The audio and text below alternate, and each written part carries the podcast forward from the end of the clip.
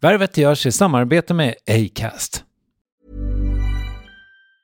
There's never been a faster or easier way to start your weight loss journey than with PlushCare.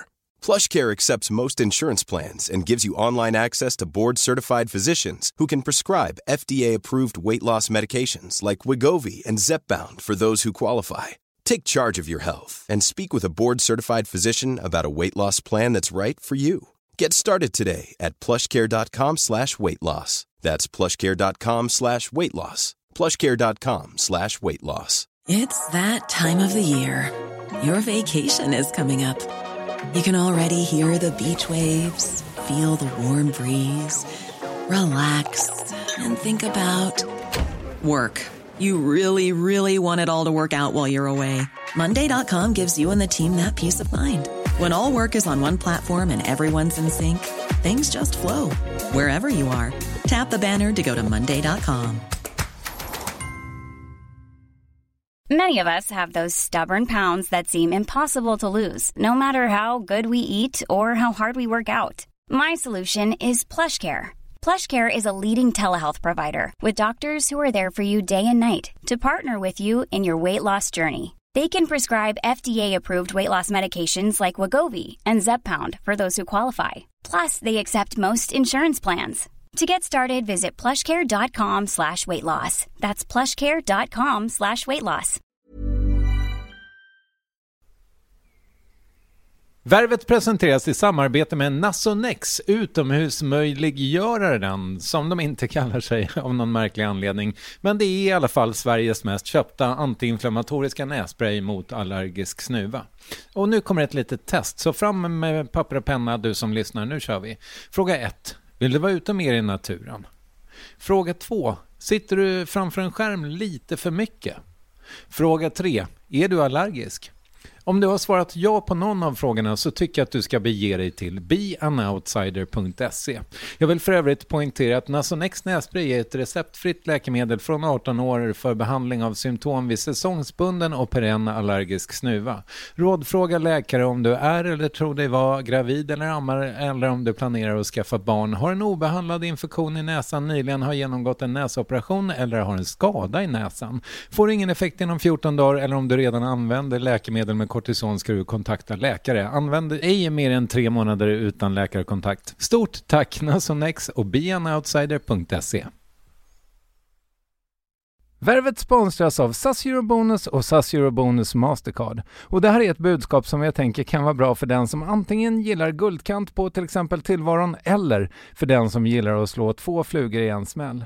Om jag tittar på vad jag gör av med under en dag så är det typ 85% mat. Kanske tar jag en kaffe ute och relativt ofta unnar jag mig en lunch men framförallt så handlar jag middagskäk och det blir nästan alltid ungefär 327 kronor. Och jag är förvisso med i alla mataffärers kundklubbar så jag får väl något slags luddig poäng på mina köp. Men får jag poäng på allt, överallt? Jag får ju inte det och det är dumt, för visst, Eurobonus kan användas till resor, lounger och uppgraderingar men otroligt mycket mer, som att bo på något av de 250 000 anslutna hotellen som finns att välja mellan. Perfekt om man vill ha en staycation med sin partner eller så. Och just nu, mellan 23 april och 5 maj, får du 5 000 Eurobonus extra poäng om du ansöker om ett SAS Eurobonus Mastercard kreditkort. Kreditkortet som ges ut av SEB Kort Bank AB, där effektiv ränta är 19,27 procent vilket exempelvis blir 47 108 kronor om du använder 40 000 i kredit i ett år. Men det är förstås inget tvång att utnyttja krediten. Få poäng på allt överallt och du börjar på SAS Eurobonus Mastercard.se. SAS Eurobonus Mastercard.se. Tack SAS Eurobonus och SAS Eurobonus Mastercard.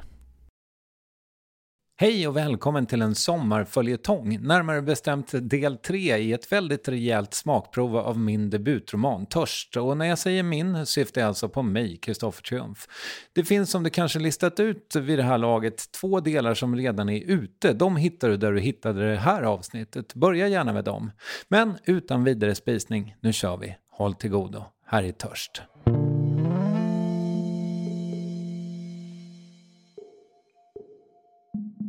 Kapitel 10 Strängnäs, oktober 1989 Det sägs om Paulinska skolan i Strängnäs att arkitekten som ritade den annars mest gjorde fängelser. De glasdörrar han försåg byggnaden med är dock inte lämpade för att hålla människor inspärrade och den sandfärgade byggnaden med sitt ärgade koppartak är inget lyckat fängelse. Fram till det här läsåret har jag kommit och gått efter eget huvud. Nu står jag främst i kön till lektionerna, sitter längst fram med de som har glasögon eller läshuvud och den nya inkarnationen av Kristoffer Triumf börjar uppmärksammas av lärarna. Jag märker på lektionerna att jag är en uppskattad elev och det ger mer smak, även om jag saknar att ha ett sammanhang utanför skolan också. När sista utringningen ljuder i huset går jag raka vägen hem och pluggar. Kanske är det en rest av barnet i mig som får mig att jaga en yngre kompis när jag är på väg till matsalen. Det är en lek. Nej, nu jävlar, ropar jag och sätter efter honom utan anledning. Han viker ner från korridoren och skjuter upp den stora ytterdörren mot skolgården och försvinner ut. Glasporten slår mot dörrstoppet på trappen, rekylerar och kommer mot mig. Jag höjer armarna för att skjuta upp porten med handflatorna. Båda hamnar på glaset. Kanske är det en kalkylerad risk. Kanske är det en reaktion mot det fyrkantiga nya livet. Rutan ger med sig. Det är något slags inneboende spänningar och jag stannar i steget. Hålet i glaset är kantigt, som ett centraleuropeiskt land på en blindkarta. Instinktivt drar jag högerhanden åt mig och känner ingen smärta. Det är för överväldigande. Istället vänder jag på klacken och håller med vänsterhanden för handleden. Det är pulsådern, tänker jag, men jacket är så litet. Min hand räcker inte. Blodet rinner mellan fingrarna, bildar ett spår och jag hinner tänka att jag ska försöka akta mina skor. Ett par svarta kostymskor jag fått av morsan. Och när jag kommer fram till Anita i kaféet Oasen får jag lägga mig på en dagbädd och först då ser jag venen som liksom ramlat ut ur kroppen. Det lilla jacket över handleden är fyra centimeter. Det stora på sidan minst en decimeter. Någon lägger pappershanddukar på såret, sen förband och Anita ringer 90 000 medan hon motar ut nyfikna elever ur sitt kombinerade café och kontor. När ambulansen kommer och lägger mig på britsen är det min lyckligaste stund på länge. Kanske någonsin. Att bli buren ut genom ett hav av uppmärksamhet är som en Eriksgata. Alla elever är där. Jag tuppar av med ett leende på läpparna. När jag piggnar till är jag på Mälarsjukhuset i Eskilstuna och jag förstår inte hur det har gått till, men mamma är där. Efter en snabb undersökning flyttas jag åter med ambulans till Örebro. Mamma är följebil för att kunna ta sig hem. Jag blir kvar över natten, men mamma åker inte hem. Trygghet. Hon sitter i en fåtölj intill min säng när jag somnar. Hon är på samma plats när jag vaknar, nu med en kopp kaffe. Så tas jag till operation. De syr ihop en sena, en nerv, venen och försluter handleden med 18 stygn på det stora såret och två på det lilla. Jag får en gipsskena på armen med handleden i vinkel för att senan ska läka korrekt. Tillbaka i skolan är mitt gips intressant i tre minuter, sen är jag åter i osynligheten. Jag lär mig göra allt med vänster hand. Proven är svåra, men då har jag en assistent som skriver åt mig. Sex veckor efter olyckan blir jag av med gipset. Handen är förtvinad och kommer aldrig mer bli sig lik, men assistenterna gjorde sitt jobb väl. Jag tar jullov med tre och fyra i betyg. När terminen är slut träffas klasskamrater hos Micke för att fira. Han har föräldrafritt och en storebror som köpt ut ett flak öl. Mot alla odds är jag bjuden. Micke tycker att mitt R är coolt. Men jag blir kvar hemma. Jag har ingen att gå dit med. Kapitel 11 Lökholmen, juli 2020 Kaffet är något bättre idag och jag tar stigen ner till bastun för att skriva upp en tid. Jag inser att jag känt mig riktningslös i sommar. När jag inte jobbar med värvet, vem är jag då, så att säga? Allt är nu producerat och klart. Jag behöver nästan inte tänka på jobbet alls i flera veckor. Vad gör det med mig? I work, therefore I am. Je verve, donc je suis. Dagboken fyller hålet. Jag märker att det är något i mig som lever upp bara av att skriva ner mina dagar. När jag jobbat ett par timmar går jag och förlänger vistelsen på vandrarhemmet. Inser att jag borde stämt av med Cecilia innan jag tog det beslutet, men det löser sig nog. Törs ännu inte ringa henne fast hela kroppen skriker av saknad. Med nyfunnen levnadsglädje tar jag passbåten igen, nu för att upptäcka Sandhamn, själva ön. Jag tar vänstervarvet. Jag förstår att societeten gillar den här platsen. Det osar gamla pengar om varje punschveranda och berså. Tar upp telefonen. Två tryck bort är Cecilias namn. Tummen hovrar över min älskade, men tvekar för länge. Tänker att hon fortfarande är arg. Att hon är trött på mig, på mina fyllor, på att skämmas över mig som hon vill vara stolt över. Fingret rör sig till Hemnet, men det är inget till salu på ön och bland sålda objekt är det obscena priser. Kan tänka mig att de flesta affärer sker mellan de som redan är inne i cirkeln. Jag stannar och tar bilder av hus, vill äga alla. I tygpåsen jag bär med mig har jag en handduk om andan skulle falla på, men det blåser för mycket och jag fortsätter mellan tallarna och följer stigarna mot Troville utan att veta vad det är och stannar för att fotografera flera träd längs stigen. Ljuset här är magiskt. Vilken jävla plats, skärgården. Före den här sommaren har jag inte varit så här långt ut på många år. Egentligen inte på riktigt sedan jag sist seglade med pappa och Corolla för nästan 30 år sedan. Frestelsen blir för stark. Jag skickar bilder på tallar och ett par trävillor till Cecilia. Troville är vackert, men jag förstår inte kopplingen till namnet och orkar inte heller läsa informationstavlan där jag kan få svaret. Sandstrand, nästan vit, som i Skåne. Det franska får mig åter att tänka på Cecilia och till slut ringer jag henne bara, utan att tänka för mycket. Ringsignalerna går fram. En, två, tre, fyra. Oui? Åh, oh, jag vill säga så mycket men rösten speglar det inte. Det är jag, säger jag och hör hur avvaktande jag låter. Inte alls den starka person som tog beslutet att ringa. Jag fortsätter. Hur är det med dig? Det låter som att hon suckar. Det är okej, okay. mycket på jobbet. Kanske kommer en fråga tillbaka, hur jag har det. Jag ger en sekund. Nej. Så måste jag fylla tystnaden. Såg du bilderna? Ja, jag hann inte svara. Vad fint det ser ut. Ändå något. Fint. Värdeord. Fint. Det går inte att fånga med bilder. Du borde se det själv. Jag hoppar upp från stranden till släta klippor, noterar ett gammalt mjölkpaket från ett främmande land som dansar i vattenbrynet. Märker också att vi talar i otakt, inte som vanligt när rösterna och tankarna följs åt. Nu är hon tyst igen. Hur är det med familjen? Hennes röst tinar något när hon får prata om sina, i viss mån även mina, kära i Frankrike och medan hon gör det laddar jag för en fråga jag helst av allt vill ha ett ja till svar på. Skönt att höra, säger jag, när hon sagt att alla verkar ha klarat sig från pandemin. Peppar, peppar. Du, jag förlängde med ett par nätter för att det är så nice här, säger jag. Och jag får ett större rum, typ i ett eget hus. Eller kanske inte helt eget, men i alla fall i en liten stuga. Du eh, skulle inte kunna tänka dig att komma ut? Det är lätt. Buss till Stavsnäs från Slussen och sen hoppar du bara på en båt. Det är tyst länge. Ett stort hus precis intill stranden fångar mitt intresse. Jag förstår inte om det är en bostad eller ett hotell eller något slags institution. Får fråga Andreas och Sofia senare. Det känns som att det går en minut. Okej, det låter bra. Det är som om björksav stiger upp i kroppen på mig. Som de första tre snabba klunkarna iskall öl en dag som den här. Som om blodet äntligen kommer ner i en somnad fot. Får dämpa mig för att inte jubla högt där i skogen bredvid det synbart svindyra huset. Åh, du kommer att älska det! Jag kollar buss och båttider när jag är tillbaka på rummet. Vi lägger på och jag ser en vacker träbåt ute i vattnet och när den skiftar kurs ser jag f på seglet och jag förstår inte varför min hjärna valt att lagra informationen i över tre decennier om att det betyder nordisk folkbåt. Men skit i det nu, Cecilia kommer ut i skärgården.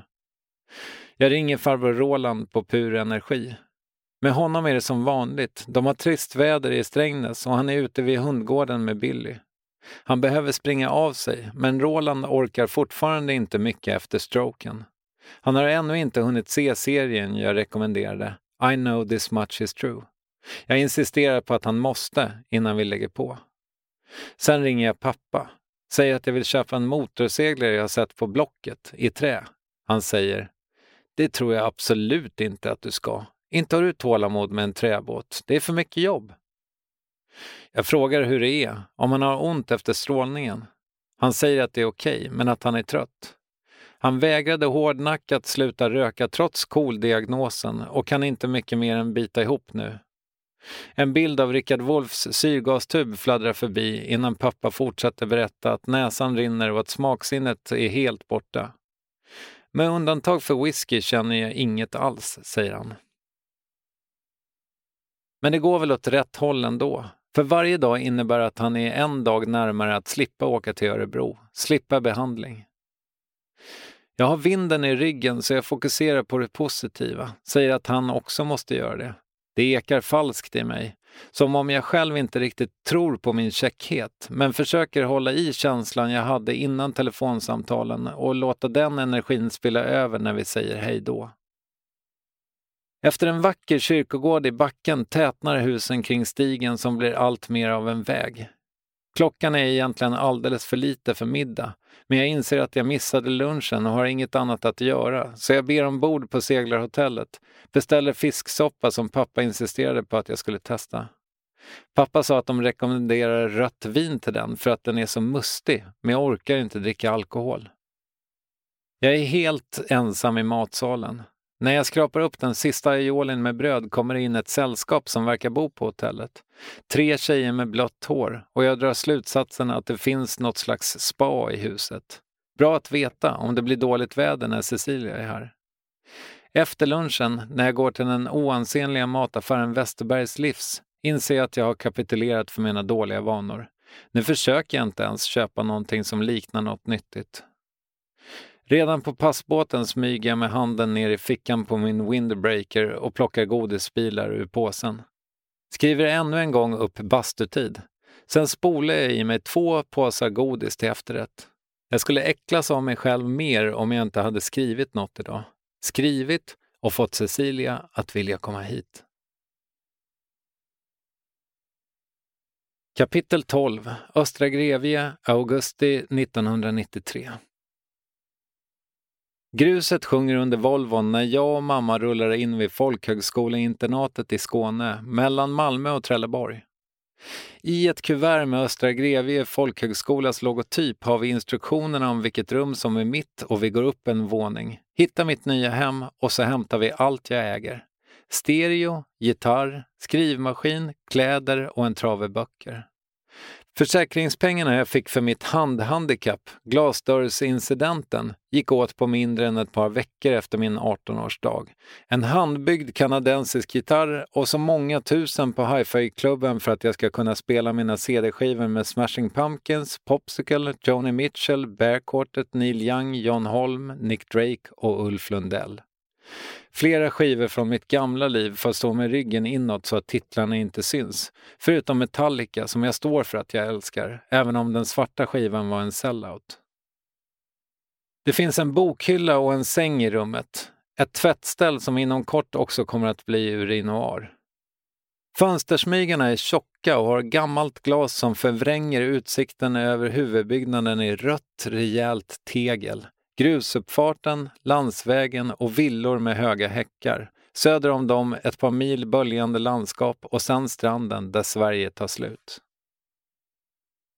När väskorna och banankartongerna är uppackade åker vi till den typiskt skånska småorten Vellinge. Mamma går med på att köpa två flaskor rött till mig, fast jag inte har fyllt 20. Och så insisterar hon på att jag ska ha pasta, ris och lite snabblagad halvfabrikatsmat. Jag har fått en egen hylla i ett skafferi på internatet och hon står inte ut med tanken på att den inte ska vara välfylld när hon åker därifrån. Så kör vi tillbaka till skolan. Vi säger inte så mycket.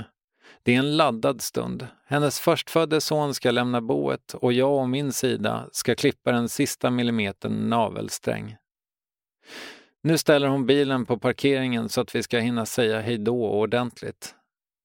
Först upp med allt i köket, hyllan med mitt namn på är för högt upp för att mamma ska kunna nå så att jag får ställa in allt. Sen tittar hon en sista gång in i mitt rum och frågar om hon får hjälpa till med lakanen. Nej, det går bra mamma, jag vet faktiskt hur man gör. Så går vi ner till bilen igen. Hon ska sova en natt hos sin syster norr om Malmö, sen vidare norrut. Vi kramas. Hej då Toto-gubben, säger hon och jag sneglar över hennes axel så att ingen hör när hon använder det smeknamn Samuel gav mig när Kristoffer var för komplicerat. Ta hand om dig nu. Kom ihåg att äta. Drick inte för mycket och försök ha kul i skolan också. Det ska jag. Hälsa alla. Du kan väl komma hem till jul i alla fall? Haha, jag kommer nog tidigare än så. Jag saknar redan din mat. Vi kramas igen. Hon hoppar in i bilen och vevar ner rutan. Mamma, säger jag. Ja. Förlåt. Hon vet vad jag menar. Jag ser det i hennes ögon. Utbrotten som alltid, alltid hamnat i hennes knä. De hårda orden. Hur jag stal Saben och körde runt i fast jag i lagens ögon inte ens fick köra moppe. Alldeles för hårt igenslängda dörrar. Samtalen med lärare när jag skolkat. Eller de grannar vars fönster jag krossat med en kastad sten. Det är för allt det här och tusen saker till jag ber om förlåtelse och hon säger att det är okej. Okay.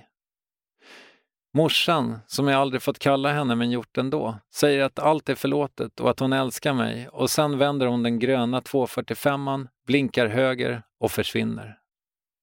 Jag blinkar både höger och vänster, torkar ögonen med ärmen på den vita underställströja jag köpt på överskottsbolaget i Arboga. Så står jag kvar, samlar kraft innan jag går tillbaka in och hälsar ordentligt på människorna som ska befolka mitt liv det närmsta året. Sommaren dröjer sig kvar här nere i Skåne och jag har aldrig varit så här långt söderut i Sverige förut. Jag har heller aldrig varit så fri.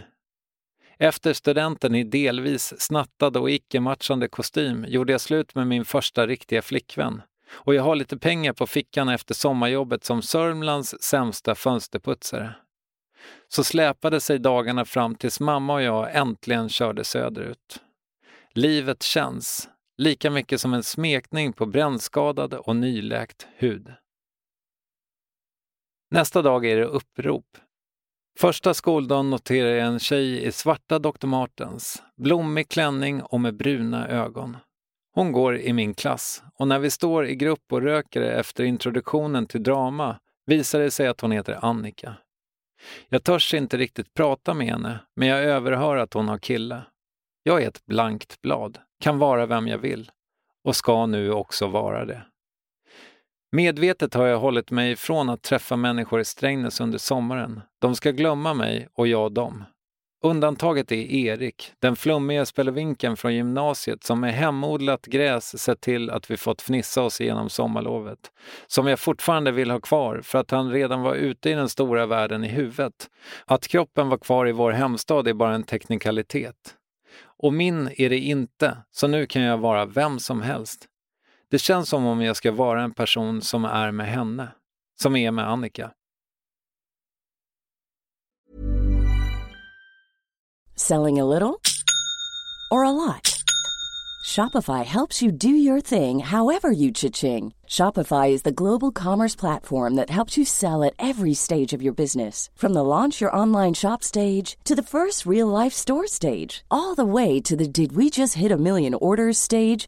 Shopify is there to help you grow. Shopify helps you turn browsers into buyers with the internet's best converting checkout. 36% better on average compared to other leading commerce platforms because businesses that grow grow with Shopify. Get a $1 per month trial period at shopify.com/work. shopify.com/work. When you're ready to pop the question, the last thing you want to do is second guess the ring. At bluenile.com, you can design a one-of-a-kind ring with the ease and convenience of shopping online. Choose your diamond and setting. When you find the one, you'll get it delivered right to your door. Go to Bluenile.com and use promo code LISTEN to get $50 off your purchase of $500 or more. That's code LISTEN at Bluenile.com for $50 off your purchase. Bluenile.com code LISTEN. Even when we're on a budget, we still deserve nice things. Quince is a place to scoop up stunning high end goods for 50 to 80% less than similar brands. They have buttery soft cashmere sweaters starting at $50, luxurious Italian leather bags, and so much more. Plus, Quince only works with factories that use safe, ethical, and responsible manufacturing. Get the high-end goods you'll love without the high price tag with Quince.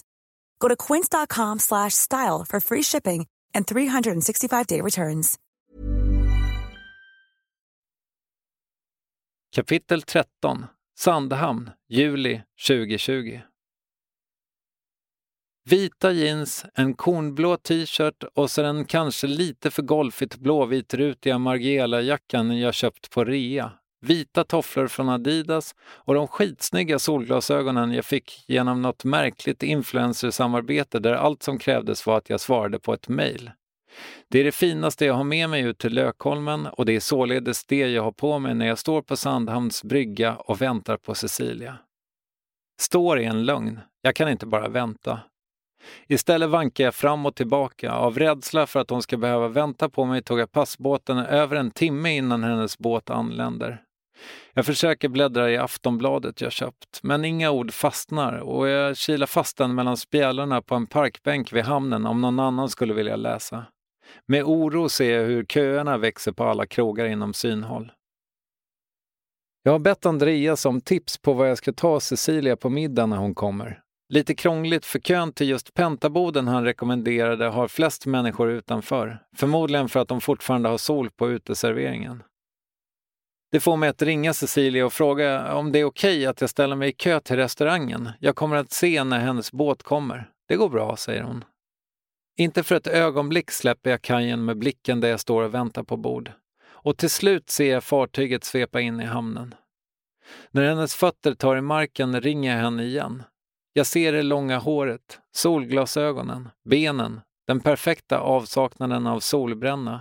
Hennes ansikte får människor att haja till och från mitt perspektiv ser det ut som om folkmassan delar sig kring henne. Jag tröttnar aldrig på Cecilias silhuett. Så lotsar jag henne förbi affären och dykarbaren till min famn. Pussar henne så många gånger att hon blir generad, övergår till kram och snart är det vår tur att få bord på uteserveringen. Jag beställer ett glas bubbel till henne, tar själv en alkoholfri öl och vi får de sista solstrålarna restaurangens yttervägg har att erbjuda. Menyn gör mig stressad. Allt låter gott, men det finns inte en enda rätt utan majonnäs i någon form, som Cecilia avskyr. Men hon får en halv hummer och jag tar en toast skagen. Hon har törstat efter det här. Hon trivs inte i direkt sol, men avgudar fint väder.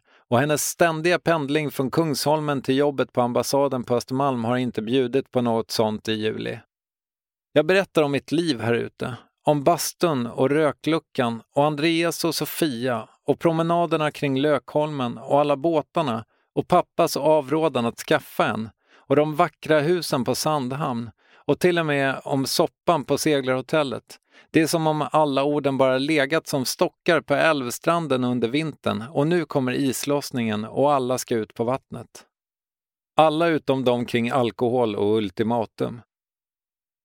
Hon drar en filt över knäna samtidigt som mina vänner gör an sin båt fylld med en massa möbler lite längre bort i hamnen. Deras flytvästbeklädda barn rinner ut på bryggan.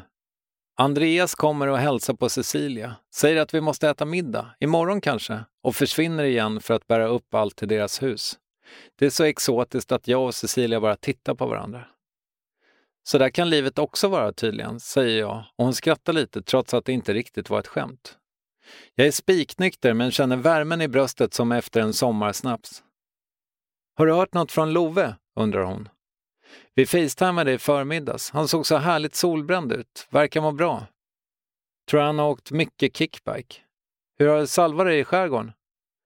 Jag fick lite bilder. Han verkar ha det fint. Men nu känns det som om vi måste få dem snart igen. Jag längtar tills vi är alla fyra. När vi tystnar ett ögonblick tänker jag på att de är så fina ihop, våra killar. Kanske för att Love är så lagom mycket äldre, två och ett halvt år. Och även om de är olika, Salva som jag, vill att det ska hända mycket och står gärna i centrum.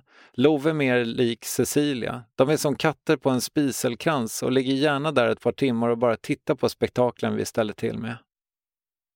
Jag älskar att ha solglasögon så att jag kan titta på henne länge utan att det blir obekvämt ser henne ta in idyllen, solbrännorna och juleljuset som nu snabbt ger upp för dagen och låter skuggorna äta upp kajen och båtarna därvid. Samtidigt som jag försöker komma på något annat att säga. Jag pratade med pappa, men jag känner mig så maktlös för jag vågar inte träffa honom.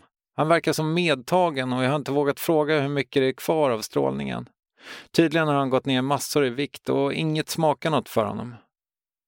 Det kan väl inte göra något för din pappa att tappa smaksinnet? Han är ju så ointresserad av mat, säger hon och äntligen skrattar vi tillsammans. Cancer är visst vårt favoritämne när det kommer till humor. I alla fall ikväll och jag rättar henne inte. Pappa hade nog märkt ord. Det är ett sätt för honom att visa kärlek, tänker jag mig. Jag betalar och vi går hand i hand bort mot passbåtens brygga och hon känner igen sig när seglarhotellet tornar upp sig. Men gud, jag har varit här. När jag var gravid med Salva, men det var vinter då. Jag tror inte vi såg något alls av ön. Jag drar henne till mig och kysser henne vid örat, viskar att jag ska visa henne allt, om hon fattar vad jag menar. Det är ett fånigt skämt, men vi skrattar tillsammans igen innan hon kysser mig på riktigt. När vi kommer till rummet på Lökholmen har Cecilias lakan inte kommit, trots att jag ringt och dubbelkollat. Det nya rummet har två våningssängar. Det är mycket sämre än det förra, men det berättar jag inte nu. Dessutom finns det ett pentry och jag har köpt koffeinfritt kaffe till henne och mjölk som jag ställt in i det minimala kylskåpet. Jag får gå och knacka på personalbostadens ytterdörr för att efterlysa sängkläder. Tio minuter senare bäddar jag den andra bottenslafen medan hon tvättar ansiktet rent från smink och gör sin kvällstoalett. I en perfekt värld hade vi legat med varandra, men det är för skört. Vi har varit ifrån varandra i nästan en vecka och hon måste få känna in sig lite. Som ett jätte, jätte, jättelångt förspel. Det har gett mig spader förr, men jag är luttrad och vet att jag måste mota bort tankarna om att alla förhållanden utan sex dör. Inget blir bättre av att ta upp det, så mycket har jag lärt mig. Hade jag druckit hade jag kanske velat prata om det.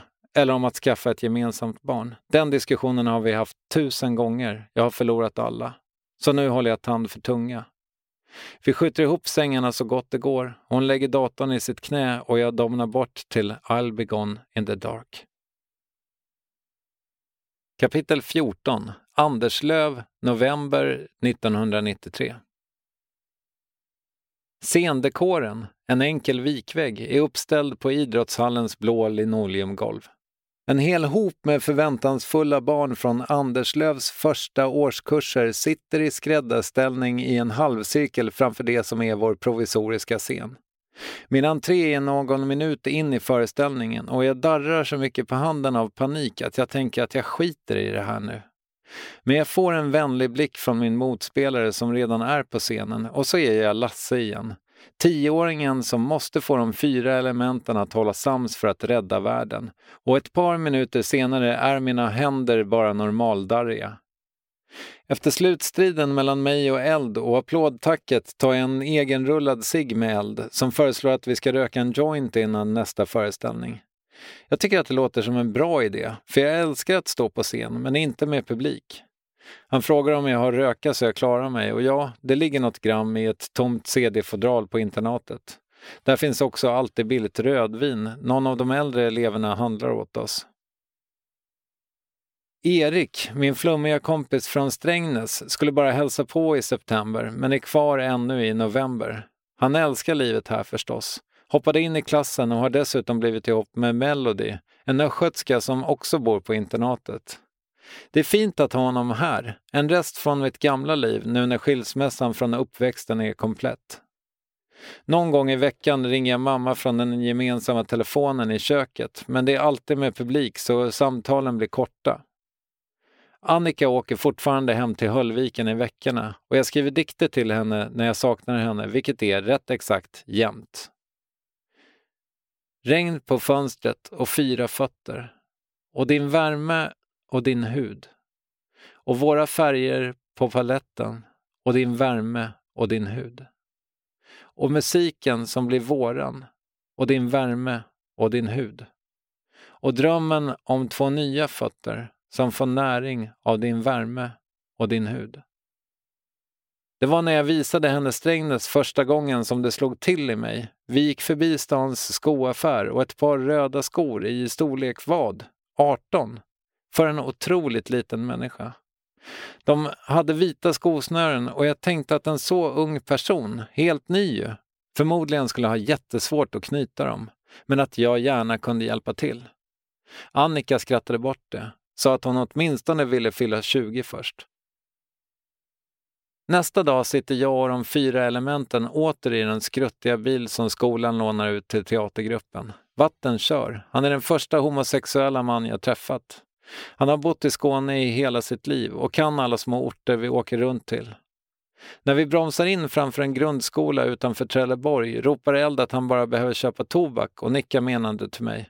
Just det, vi kommer strax, säger jag och följer med runt ett hörn.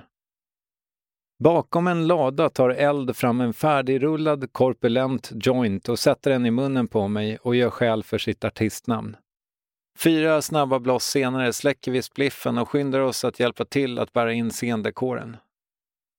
Eld har mycket svårt att hålla sig för skratt när han äntrar scenen, men det verkar som att han kommer in i rollen, för leendet är borta när det är dags för min entré. Jag är för en gångs skull inte alls nervös när jag skuttar in i handlingen.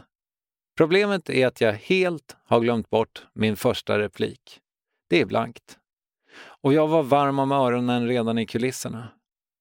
Jag tittar upp på jord som mimar något, men hennes mun är för suddig för att jag ska förstå vad hon säger. Tystnaden i lokalen är total. Säg något, Kristoffer. Säg vad som helst. Jag harklar mig. Till slut får jag chansa på något bara. Vad som helst. Finns det några snälla barn här? Barnen skriker Ja! Och i tumultet som uppstår kan Jord ge mig min rätta replik. Jag nickar uppskattande mot henne. Skojade bara. Jag menar, varför brinner det så ofta här i skogen? Vart har vatten tagit vägen? Kapitel 15 Lökholmen, juli 2020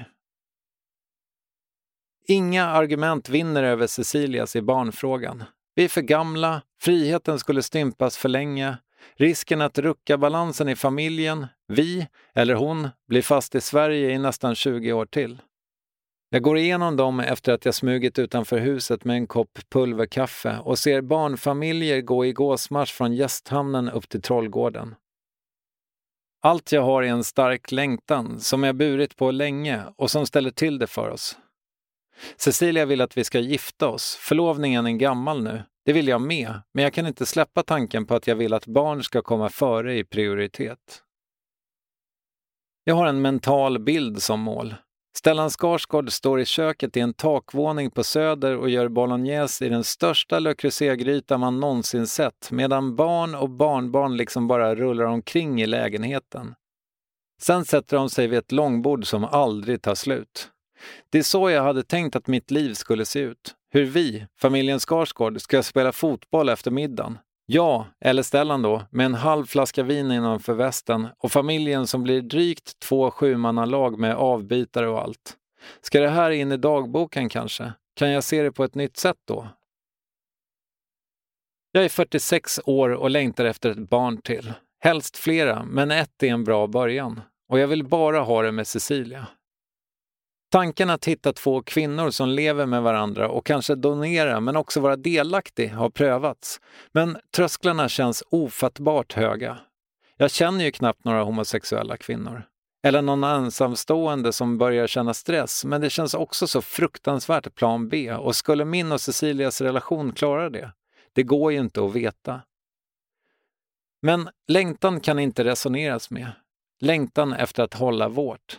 Den dotter vi inte fått. Tänk att Love måste veta att det inte är han som är otillräcklig. Han är perfekt, bara det att han ger så mycket mer smak. Jag lyckas skriva ner allt jag kommer på i dagboken innan jag slår ihop datorn. Det är vackert väder idag igen. Tänker att det är exakt en sån middag ikväll som är svårast för mig. Ensam på ön har jag med lätthet kunnat ta en öl i bastun utan att det väcker den stora törsten. Men i sällskap av folk jag vill imponera på, ja, då är det lätt att det blir för mycket. Mina sociala medier ger inget nytt att hämta. Folk är rädda för att posta bilder från resor. Det är både flyg och coronaskam nu.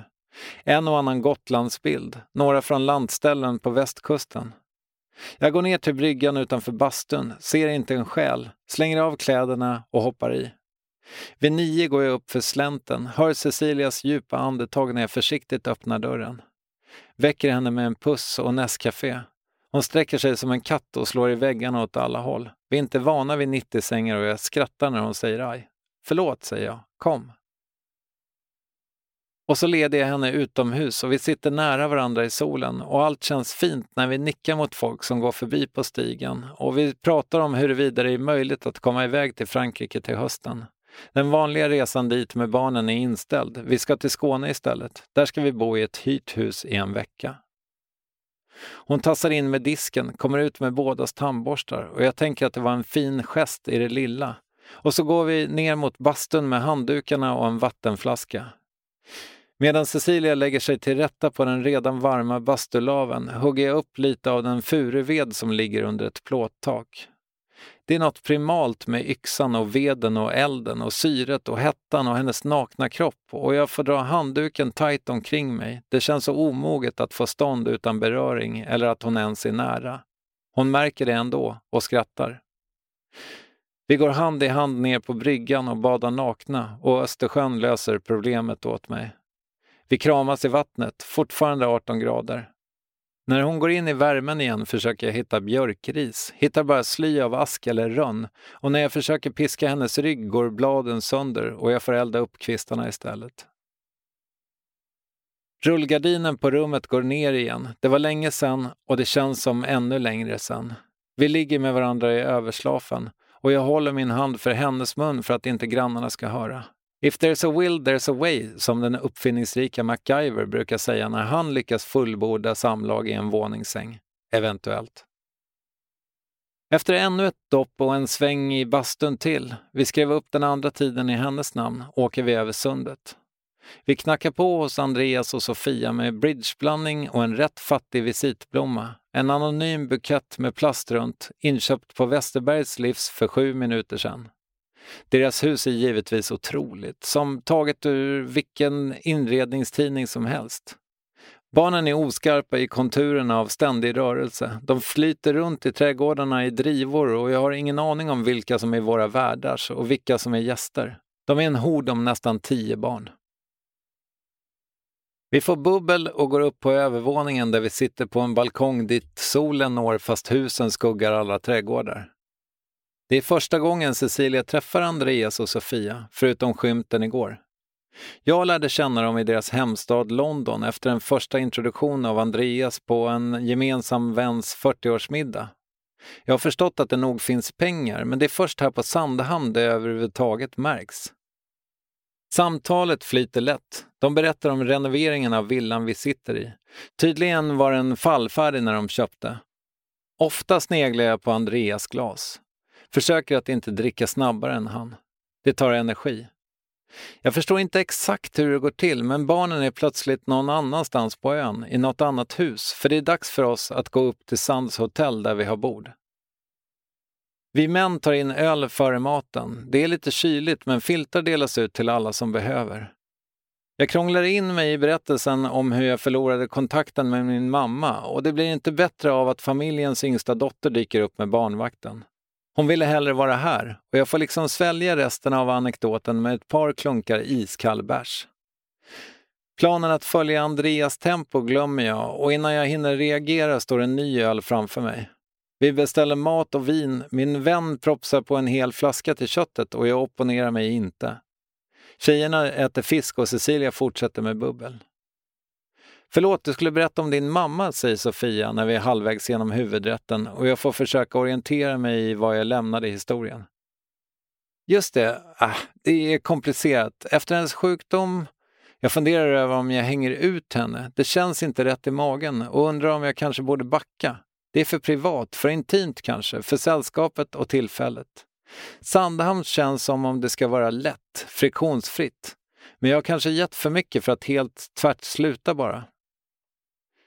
Vi hade i alla fall haft rätt skakig och sporadisk kontakt fram till 2019 och jag var på väg ner till min kompis John på västkusten. Ja, det finns ett mönster här. Jag älskar våldgästa gäster med härliga sommarhus. Så ringde jag mamma för första gången på länge. Tänkte att jag kunde hälsa på när jag skulle hem igen och jag var så välkommen så, men här viftar jag uppenbarligen till med handen, för i nästa ögonblick ser jag hur mitt vinglas är fullkomligt vågrätt i luften. Adress Andreas naturvita linne overshirt som jag har gett honom en komplimang för när vi kom. Jag flyger upp med servetten, men det är för sent. Han är rosa nu. Den tunna dunjackan han bär ovanpå går att torka av, men plagget som tog den största smällen är onekligen befläckat. Hovmästaren är snabb, erbjuder sig att tvätta overshirten direkt. Eftersom det är ett hotell har de tvättmaskiner precis in till köket. Andreas har en extra lammullströja med under barnvagnen och svidar smidigt om och middagen kan fortsätta.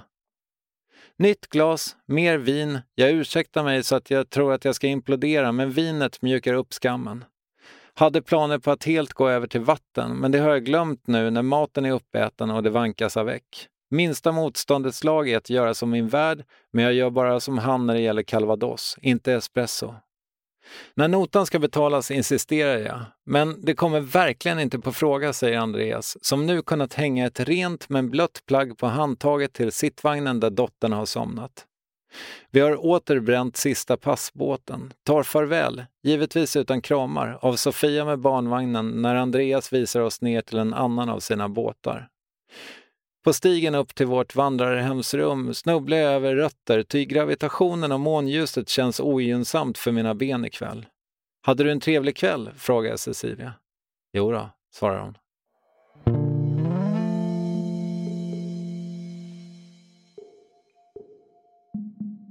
Hur ska det gå? Jag sitter som på nålar. Nej, det gör jag kanske inte, men ändå. Och vill du ha hela boken som går en dels att lyssna på i alla ljudboksappar, tror jag. Dels går det att köpa den och länk till ett fysiskt exemplar finns i avsnittsbeskrivningen. Tack till Bookmark förlag. Om en vecka kommer sista delen av det rätt rejäla smakprovet av Törst. Tack för att du lyssnade. Hej! Cool fact a crocodile can't stick out its tongue. Also, you can get health insurance for a month or just under a year in some states. United Healthcare short term insurance plans, underwritten by Golden Rule Insurance Company, offer flexible, budget friendly coverage for you. Learn more at uh1.com. Planning for your next trip? Elevate your travel style with Quince. Quince has all the jet setting essentials you'll want for your next getaway, like European linen, premium luggage options, buttery soft Italian leather bags, and so much more and is all priced at 50 to 80% less than similar brands. Plus, Quince only works with factories that use safe and ethical manufacturing practices. Pack your bags with high-quality essentials you'll be wearing for vacations to come with Quince. Go to quince.com/pack for free shipping and 365-day returns.